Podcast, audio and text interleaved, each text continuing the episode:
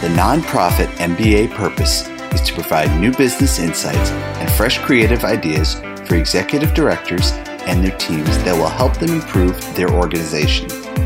Here is your host, Stephen Halasnik. Welcome, everyone. My name is Stephen Halasnik, and I'm co founder and managing partner of Financing Solutions. Financing Solutions is the leading provider of lines of credit to nonprofits. Our line of credit program is easy, inexpensive, and costs nothing until used, making it a great cash backup plan for your nonprofit. If you would like to learn more about the program, please visit us at nonprofitmbapodcast.com and if you decide to apply today, we will even give you a $250 credit on file. Or feel free to give us a call at 862 207 4118. Just remember the time to set up your line of credit is today, not when you need it. Because when you need it, often we can't move fast enough to kind of help you out. Today, I am excited to be speaking with Hawa Mohammed founder and CEO of Pink Trumpet.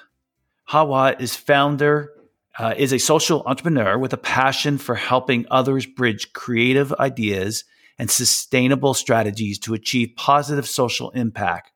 They help, she helps, and they help nonprofit organizations and people achieve their philanthropic uh, and grant making goals by providing research and strategy. Her interest in philanthropy is grounded in her 10 years of experience working in the nonprofit sector, what began as an internship at one of the largest grant making organizations in West Africa led to a career exploring ideas and, and issues around best practices in philanthropy and the larger implications this has on the nonprofit sector.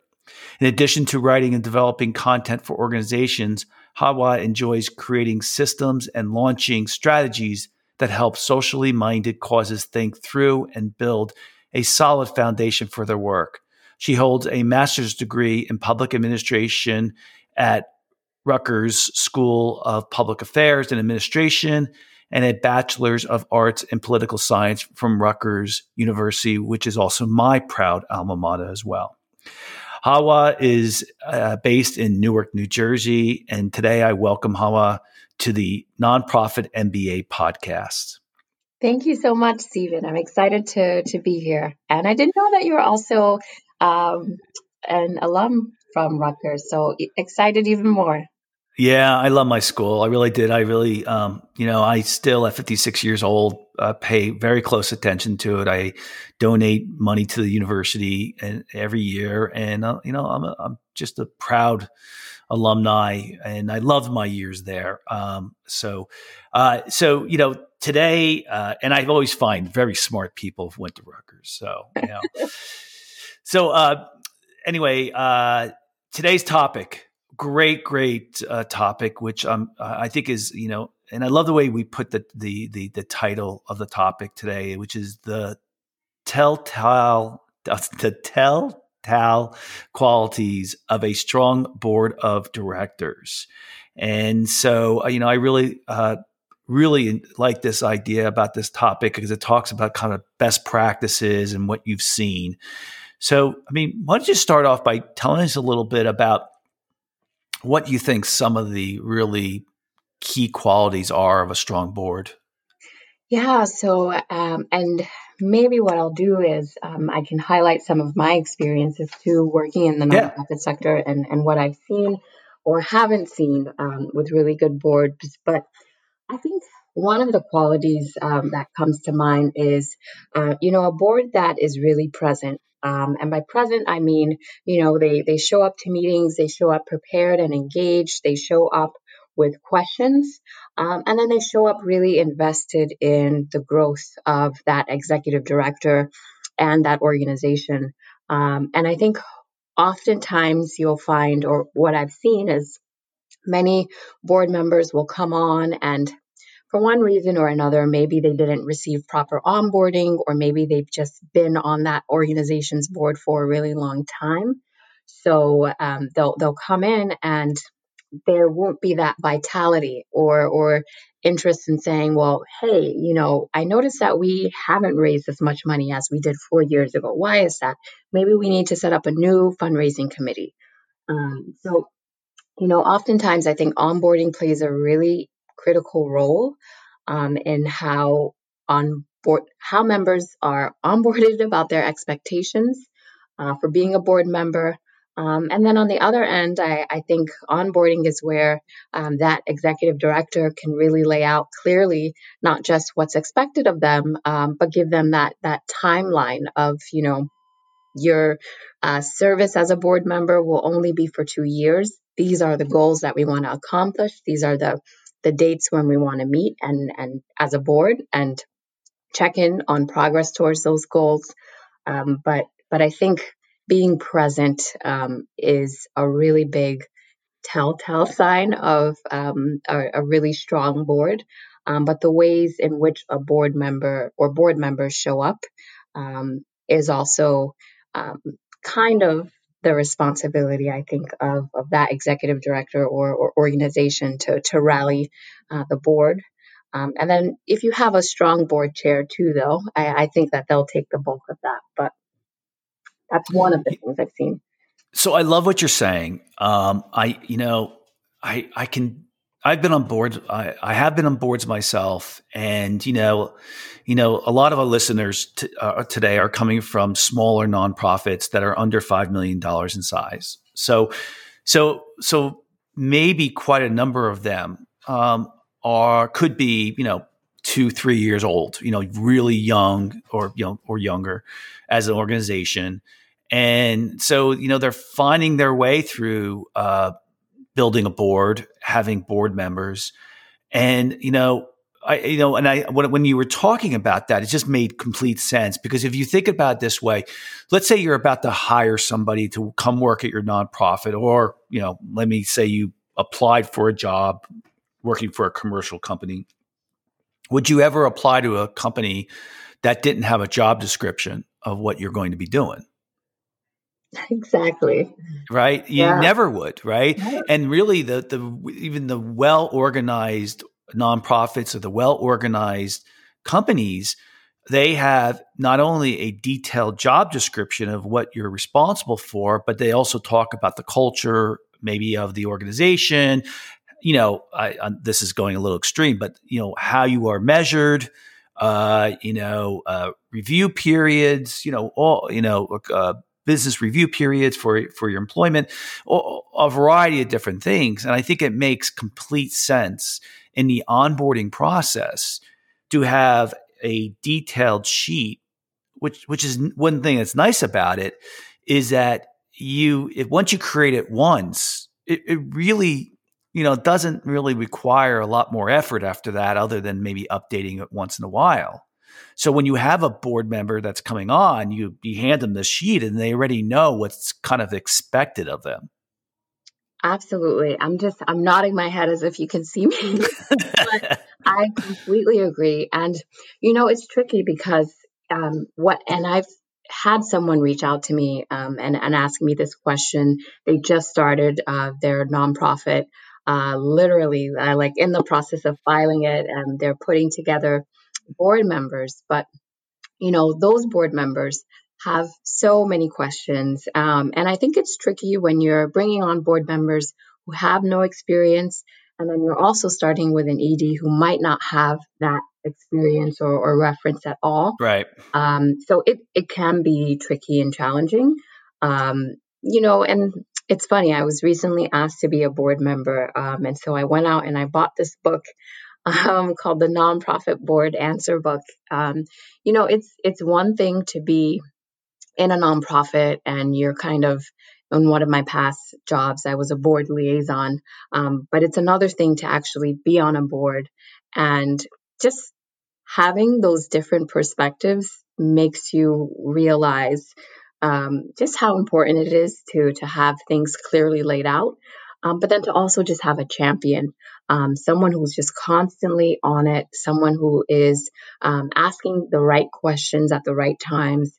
um, and and isn't afraid to to get their hands dirty to, to come in and, and do some of the programmatic work um, that nonprofits that are really early um, in in their infancy that they need.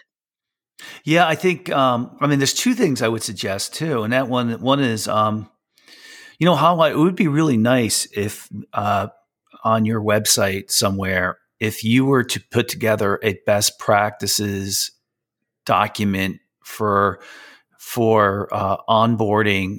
I, I, you know I uh, like a something that someone could go to your website and download a a, a detailed job description, the culture of uh, you know all these triggers that you could just fill out if you uh, are the executive director or, or if you're the uh, the chairman of the board for your nonprofit, and that way you can just you know have a head start as to how, what a good onboarding process would would entail. Um, just you know, just a form that would be really great. And then, I mean, the other thing I thought of too with um, a board of directors, you know, if the executive director, who we all know is usually running around like doing so many different things, yeah. uh, you know, maybe you can hand this off to the your board of directors and say, you know what, this is what we really need. We do, we need to go back and have everybody create their own job description and what they're supposed to be responsible for.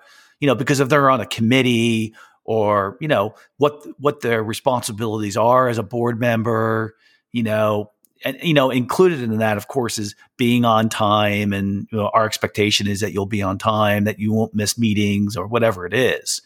Um, you know that's where I, I, would you agree that might be a some good first steps? Absolutely. I love that idea um, and i'm going to incorporate that. I'm going to i mean so I use LinkedIn a lot too, um, and Instagram. I'm, I'm sort of experimenting with, but um, I'm going to try it across all platforms and and see what lands. Um, but the appetite is definitely there, um, and people who are new board members or even old board members, like they want the guidance. Uh, yeah, and I agree. I've most of the boards I've either been on or worked with, the ED is so busy, so overworked. Um, that unless you have a board member who just really works closely with that ED, and just keeps a pulse of, of the on the organization, um, it's it's hard to build a more effective board that feels like more of a partner to that ED. Yeah, I think I think we have listeners that have like, if they're listening to this, you probably I guess there's probably three categories, right? Mm-hmm. One is they're they're newer, they're building their board, and uh, and so they're they're listening for some, suggestions. Number two is you have people who have a board who have problems mm-hmm. with the mm-hmm. board, right? Mm-hmm. And then you have the third one uh, might be is which is probably pretty rare is someone's listening to this because they already have a good board, but they just want to make it better. Mm. Right. And so they're like, well, let me, let me see what else I, I, you know, I can incorporate into my organization to make our board better. Um, so, you know, I know a lot, a lot of what we're going to talking about is the first two, but, um, so, I mean, when you, I have to ask this question, and that is when you see bigger, uh, bigger nonprofits that are $10 million or more, um, what do you see that's the difference between their boards and the smaller uh, nonprofits? You know, it really depends on the culture. Um, but what I'll say on the surface is that, you know, boards that ha- are of the first category, you know, large $10 million organizations, sometimes um, having that income makes board members feel like, well, I don't have to do much except when we wow. have galas, you know, I'll, I'll make sure that I sell my tickets uh, and show up to those events. Um, but otherwise, you know, I'll, you know, continue to remain updated through the email or um, whatever other means that organization has. Um, whereas in smaller organizations, what you could find is that the board members feel more like full-time staff um, yeah. because they're helping to to make sure things get off the ground and you know they're they're more on the pulse Um, but to be honest, like those are just two generalizations, and they could really be flipped on on its head. I've worked in one really large um, nonprofit organization. It was a private foundation where the board members were, in fact, um, staff members, and you know they were heavily involved. Um, it was a foundation, and they were heavily involved in um, decisions around grant making.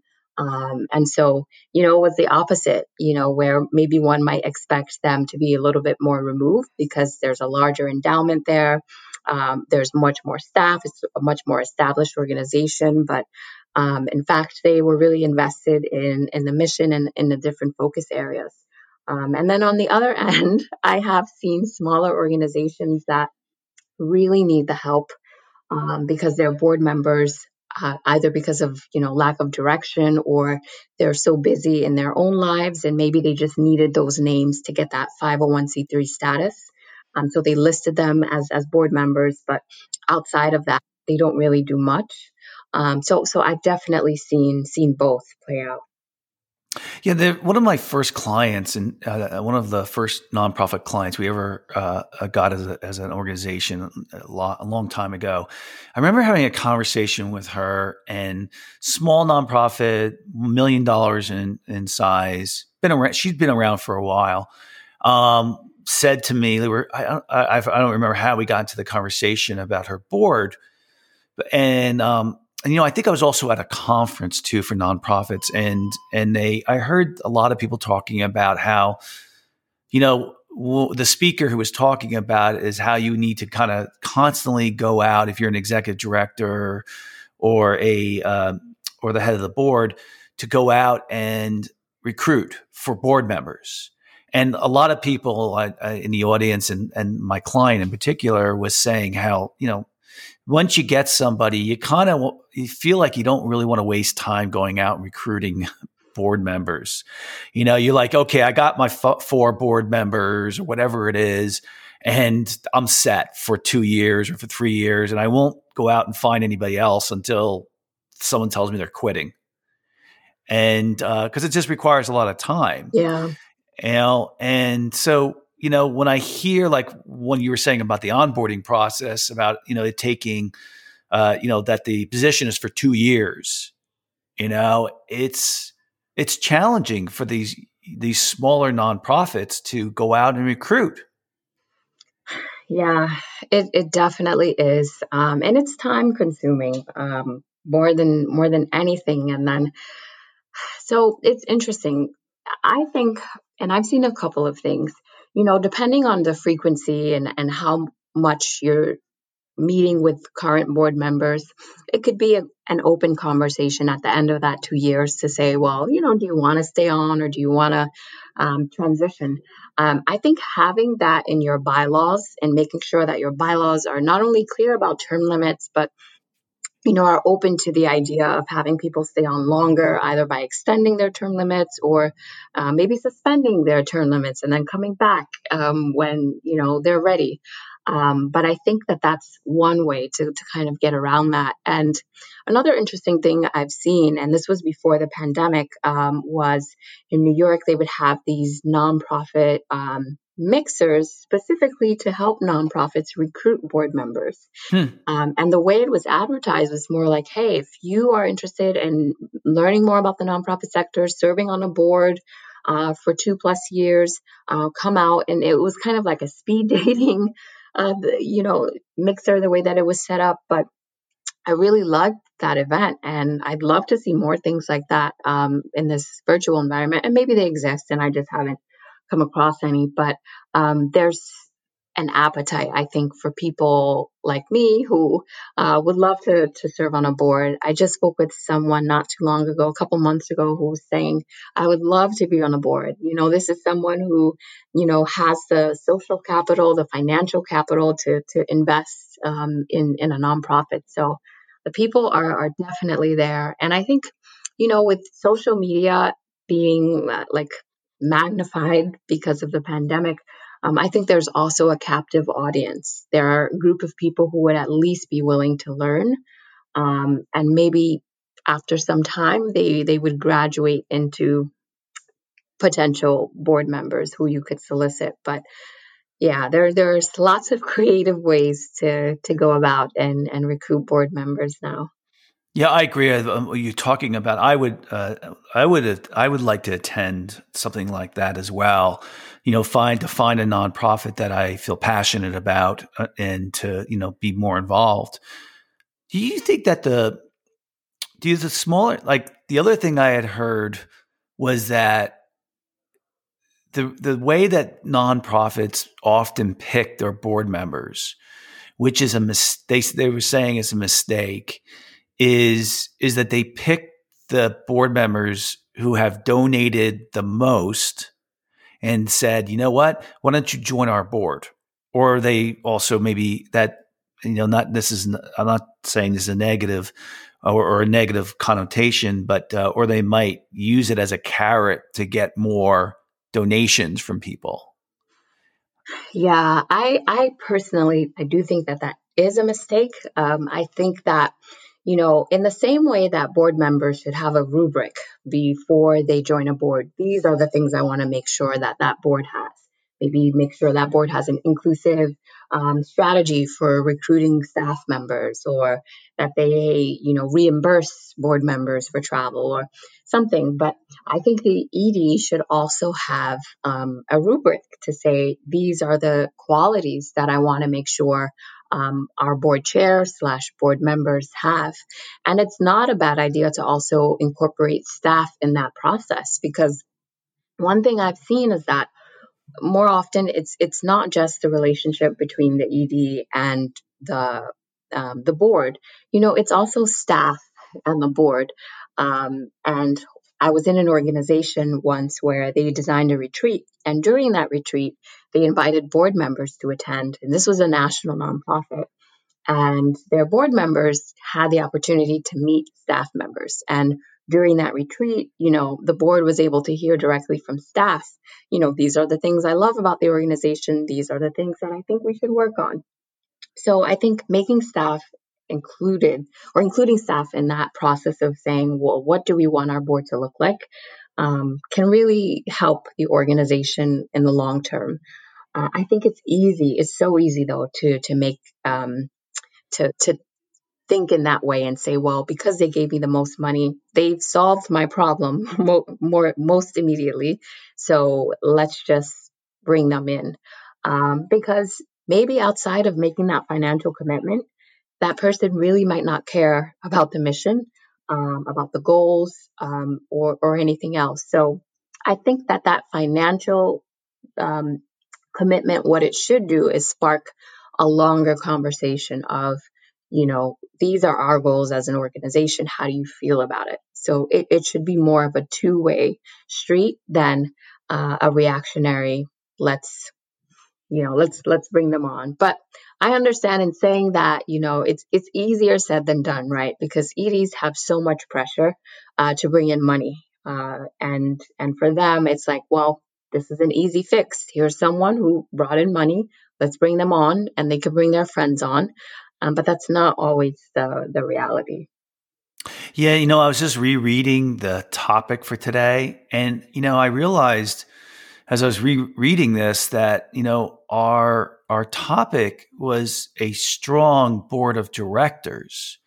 Um, well, I you know, I guess that could be uh, interpreted as the board, right? Yeah. But but you know, and I guess it is right. It's not the the person who's running uh, the the board, you know, who who we're really talking about here. Mm. Uh, I mean, what, what do you think the the best qualities of a really strong board of directors?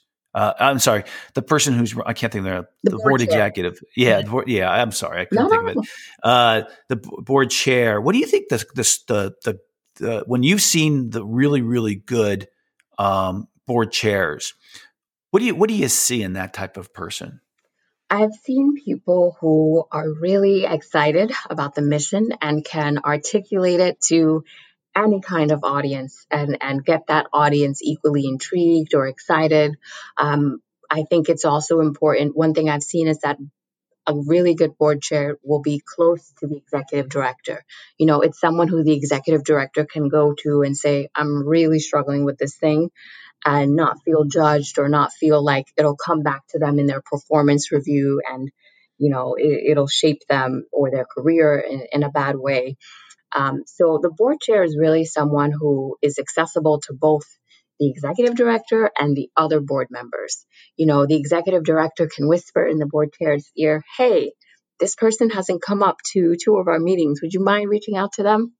The board chair will gladly do it and will, um, you know, really be um, the gentle muscle um, that that keeps a strong board engaged um, and and keeps the ED accountable, um, but not in a um, combative or or um, micromanaging kind kind of way. Um, but I think a really good board chair just maintains healthy relationships all around. Um, it's a board chair that makes you want to say, I want to be on that board. I don't know the mission of that organization, but they seem like they're doing a really, really good job. Yeah, I was on this board for several years, and so we'll use this as a case example. Um, I, I, w- I was never the chairman of the board. I never wanted to be, but the uh, but I, in those several years, we never once had a board chairman who was good. Hmm. And it was really a struggle. Everybody hated being on that board. And and so I'll take the reverse, just an observation of what I saw. Um, some of the and we had like probably a new board chairman every year, right? So um, so we you know some of the the board chairmans that um, that when it was small nonprofit. So one of you know, so one of the things uh, I know we saw was when the board chairman uh, thought that she should do everything. She just did everything herself, and so that was like so. I think a good board chairman is somebody who is like just like what you would think of a CEO would be is they, they're uh, they're delegating and and following up to make sure things are being are on track. They're not doing all the work themselves. Yeah. You know, so that that was one thing that I think, you know, would have been different. Number 2 is something as simple as running really really good meetings. They're they're they're, they're people are there's a t- uh, there's a time limit. It doesn't go over. Uh, it starts on time. It has an agenda uh, you know, you, you, the person's facilitating topics so that you're you're getting through everything you need to do. You're not wasting people's time. Um, I think that's a second quality that I've seen in good leadership for you know what what lacked in the seven and that really irritates people because a lot of a lot of people who are on boards let's face it they come from the business community and they just that that is unacceptable I mean, would you agree with that? I would agree. I would agree. And it's funny, I was part of an organization where um, it was a junior board, um, which I love the concept of, but that board chair, like she was just so, uh, it was such a pleasure to work with her. Um, and she really demystified fundraising because fundraising is it could be scary for for boards that have an obligation yeah. for for people to meet um, yeah. The way that she kind of just talked, we you you know we felt comfortable brainstorming different ideas and um, different corporations we could reach out to, and you know I, I really appreciated that because there was some education behind what she was doing too, um, and it was almost like she was taking on that responsibility to of onboarding um, the board at the same time while we were aboard. Um, but I I think that running board meetings effectively is so under um, undervalued. Um, but but you couldn't have said it any more clearly. Um, and you know, I'd be curious about whether people still run into those issues now in this digital um, digital space. Um, I've been part of organizations where like board meetings were hard um, because people were in various parts of the world um, and so they wouldn't happen as frequently. But when they did happen, there had to be an agenda. Items were sent, you know, weeks in advance, mailed to, to people collectively. Um, but but now, you know, people can meet more frequently um, yeah. because everything is is being facilitated online. So I, I do wonder whether um, uh, that has changed how meetings are, are, held, or whether that makes people more productive if we're able to meet more. Um, but I, I, agree that running a good good meeting um, is is something that board members um, could really benefit from, and really yeah. I- I'm sorry, finish what you're saying. I'm sorry. Go ahead. so, I mean, I think there's also the cases of, um, I, I, did not see this in the several years when I was involved in the on, on the board, but uh, but I would imagine uh, di- uh, someone who's a dictator, mm-hmm. Uh, you know, someone who who is just you know not a, not doing a good job of of um, I wouldn't say keeping it light, but you know, you know, someone who's really uh, crossing the line of telling people what to do like they're employees you know that these are these are professionals that are on the board that you know have a you know some experience and they don't they don't need to be you know to, dictated to you know um so someone who gets you know buy in someone who you know listens you know someone who has decent people skills um, you know, I, I think what it comes down to is, you know, the the several years I was on the board, there was never anybody who was running the board who was a leader. Mm. They were they were always um, they, they were people who really never had had any leadership uh, experience at all, and uh, you know didn't really know what it took to be a leader because I think we're just talking about normal leadership qualities.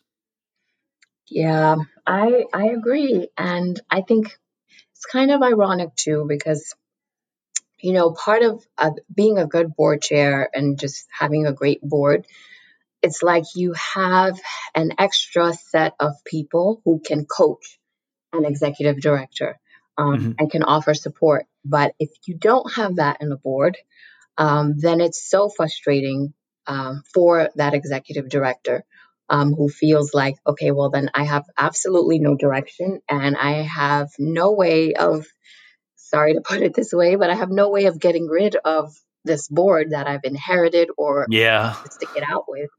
Yeah. And so, you know, I have seen, so I use this platform. Um, I don't use it as much often because I've been so busy, but Catchafire it's mm-hmm. a really yeah. great platform. And I've seen some projects there related to um, having people come in and do like an audit for your board. Um, because, you know, sometimes you need that extra person outside to tell the board this isn't working, uh, this needs to change. Maybe the board might need some kind of leadership coaching or some kind of, you know, um, coaching to help them be a better board. But, you know, it might not sound good coming from an ED.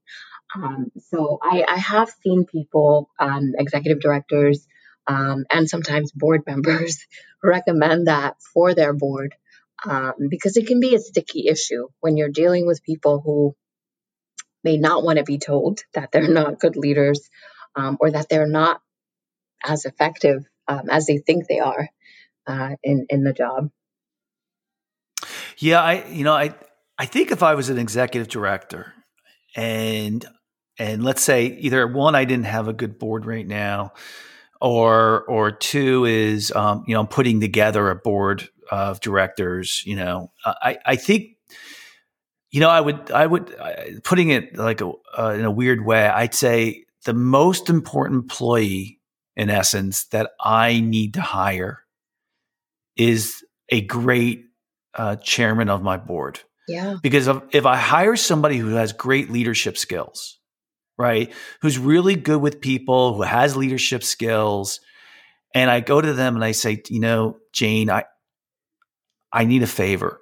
I I, I need you to come and set the tone and and really, you know, become our, our, our chairman of our board and really, you know, build a board so that um, when you do leave, it continues to be very efficient and effective um, when you leave.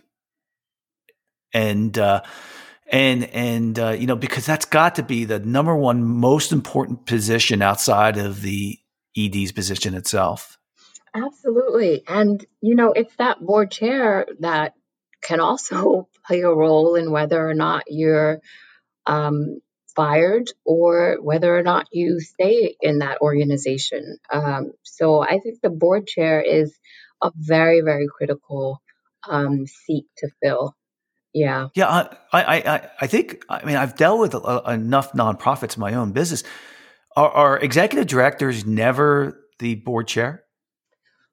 You know, that's a good question. I have not seen that. I haven't come across that. I've seen yeah. executive directors on the board, um, but not in that capacity as board chair. Hmm. Um, yeah. That makes sense. I mean, I've never seen it. I deal with executive directors all the time. I, I almost never deal with the uh, chairman of the board. The chairman of the board or the board member will tell the executive director that they heard about us yeah. and to look into it, right? Um, and so the I, am always dealing with executive directors, um, and so yeah, yeah, yeah. What, what else? What else? Uh, we only have a couple minutes left, but what other things would you suggest that that that are the uh, telltale signs of a strong board? I would say someone who's not uh, afraid of tapping into their own networks. Um, I think oftentimes when people are asked to be on their own, um, asked to be on boards, um, they might feel a little nervous or they might say, well, let me see what this organization does first before I ask so and so or before I, you know, make this financial commitment. Um, but I would say, you know, if, if you're going to have that attitude, um, it's not going to be beneficial to uh, the, the organization. I think organizations want people who are willing to open up their pockets, tap their networks, um, and who are excited uh, about the organization itself. So, uh, one really good telltale sign that I've seen is just, you know, people up front willing to say, hey, I've been on boards where um, one person asked their friend, and their friend made a million dollar donation to um, to that organization. Uh, so yeah, I, I think just being excited and, and not hiding that and not having any reservations. And if you are, if organ uh, board members do have reservations, I, I think just being transparent about it and being upfront about what you can and, and cannot do. Yeah, I guess you want to take that person um, uh, and, and who's really really good at that and make them the chairman of the uh, of the board. Uh, I'm sorry, chairman of the fundraising committee. Yeah. Right. That way they can teach everybody else how to do it. I mean, you you know, you're looking for someone who's a real extrovert and yeah. really is a people person and it's just go getter, right? Yeah. And you put that one in, and then the person who's kind of the uh, uh, the numbers person, they're in charge of the um, finance committee right? Uh, mm-hmm. Dealing with finance issues, and I think that's a, a good sign of of a chairman, a board of you know, a, a, the the chief executive of the board is somebody who um, sees the talent in others mm. and says, "Oh, I see, I can match you up to this." Like you don't take someone who's an introvert and not really uh, loves to be a go getter and put them in a fundraising role.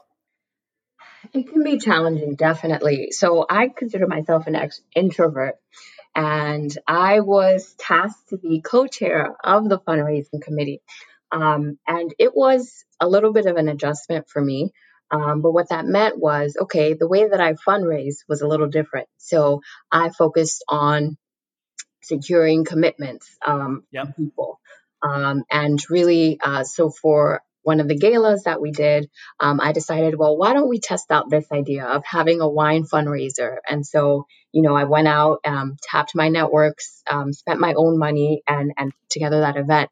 Um, but so fundraising looks different for me than asking someone for to write a ten thousand dollar check. Um, yeah, I can see that. And you probably you probably thought very strategically. Yes. Yes. Yeah. Yeah.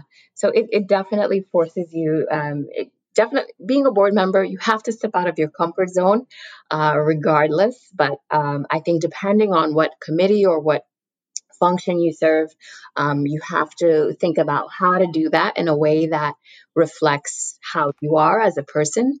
Uh, you know, because I knew I wasn't going to be someone who was going to, I don't know, create a viral TikTok video to, yeah. to get yeah. But I but I knew that I was going to be someone who would enjoy, you know, thinking about cor- what corporations we could reach out to and you know coming up with a strategy for or you know an appealing package for them that could get them excited about about well you thought about uh, you know listen not only you should be thinking about tiktok video i mean you should be thinking about systems and processes and you know the big picture yeah. you know uh, what's the bigger picture here so um yeah i bet you i bet you you were pretty good at it I, I try and be, which is why I started Pink Trumpet. Um, honestly, yeah. is because I really think that that attention to systems and processes is is what's missing um, in the nonprofit sector, um, and and we could use more of it in really thoughtful ways. Uh, just because we're talking about people and giving to people doesn't mean that there doesn't have to be that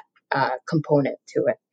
Well, just so you know, on the on the for profit side, um, the the number one thing that I, uh, you know, I, I've built a number of companies over 25 years, and the number one thing that you see with small businesses is a lack of uh, of processes uh, and best practices. And once a a small business becomes a bigger business, it's almost ex- I, I would say, having heard you say that, sounds like a direct correlation to a nonprofit. Once a uh, a for-profit business gets to be a certain size, like over five million in revenue, uh, the what happens is you the organization that, that has to have processes, best practices, because these the owner of the company is no longer uh, doing all the work himself. Yes, and you need you need to delegate to other people, so they need to know how to do their jobs and uh, and that's through processes and best practices. So it sounds like there's a direct correlation between small nonprofits wanting to be bigger um, and the lack of processes that they have in place. Absolutely, and you know, part of what I've seen too is that nonprofits get so bogged down with you know the work of delivering services to to organizations and actually being on the front lines that when it comes to, you know, how we're tracking and monitoring all of this, they're just like, you know, they throw their hands up. How how do I have time to do that when I'm doing all of these other things? But um, you know, and some of that is tied to funding, um, which which just creates this cycle. Um, but it's it's so important, um, I think, to to have that component, um, and and how you build that in um, sometimes it doesn't always have to be one full time person dedicated to, to doing that sole function. Maybe it can be inherent in, in everyone's roles in some way, shape, or form. But I, I believe that it's so important for nonprofits to, to think like that um, and be a little nimble. And maybe I'm being somewhat, um, I don't know what the word is, um, not realistic when I say that, but um, but it's important and it's it's not such a stretch yeah, I think you know, uh, you know that's a whole nother topic. But if you're talking about succession planning of the nonprofit, you know, the executive director that started the nonprofit potentially um, has to start thinking about, okay, do I want this nonprofit to continue when I retire or when I move on to my next life?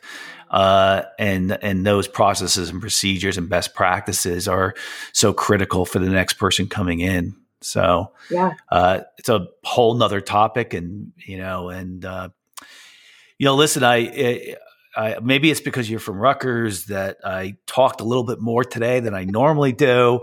Uh, but uh, you know, but uh, it's been a, a, a, very interesting conversation. Uh, you know, I love what you're talking about, and as far as best practices for you know strong boards and stuff like that. So, unfortunately, we're out of time. So, I would very much like to thank Hawwa Muhammad for coming on to today's podcast. Uh, if you like today's podcast, please feel free to share it with a friend and also subscribe on your favorite podcasting app. If you like today's podcast, please give us a review on your podcasting app. It really helps get the word out to other people. Um, and, you know, the nonprofit MBA podcast has become really popular. I'm so proud of it. And it really is, I'm getting such uh, nice comments from people about how it's helping their nonprofit, and, and it makes me feel good. So um, if you do need a line of credit for your nonprofit uh, and you want to learn more about it, please give us a call at 862 207 4118 or visit our website at nonprofitmbapodcast.com.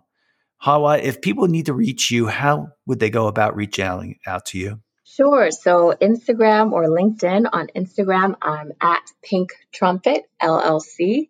Um, on LinkedIn, it's just my name, H A W W A, um, followed by my last name, Muhammad, M U H A M M A D.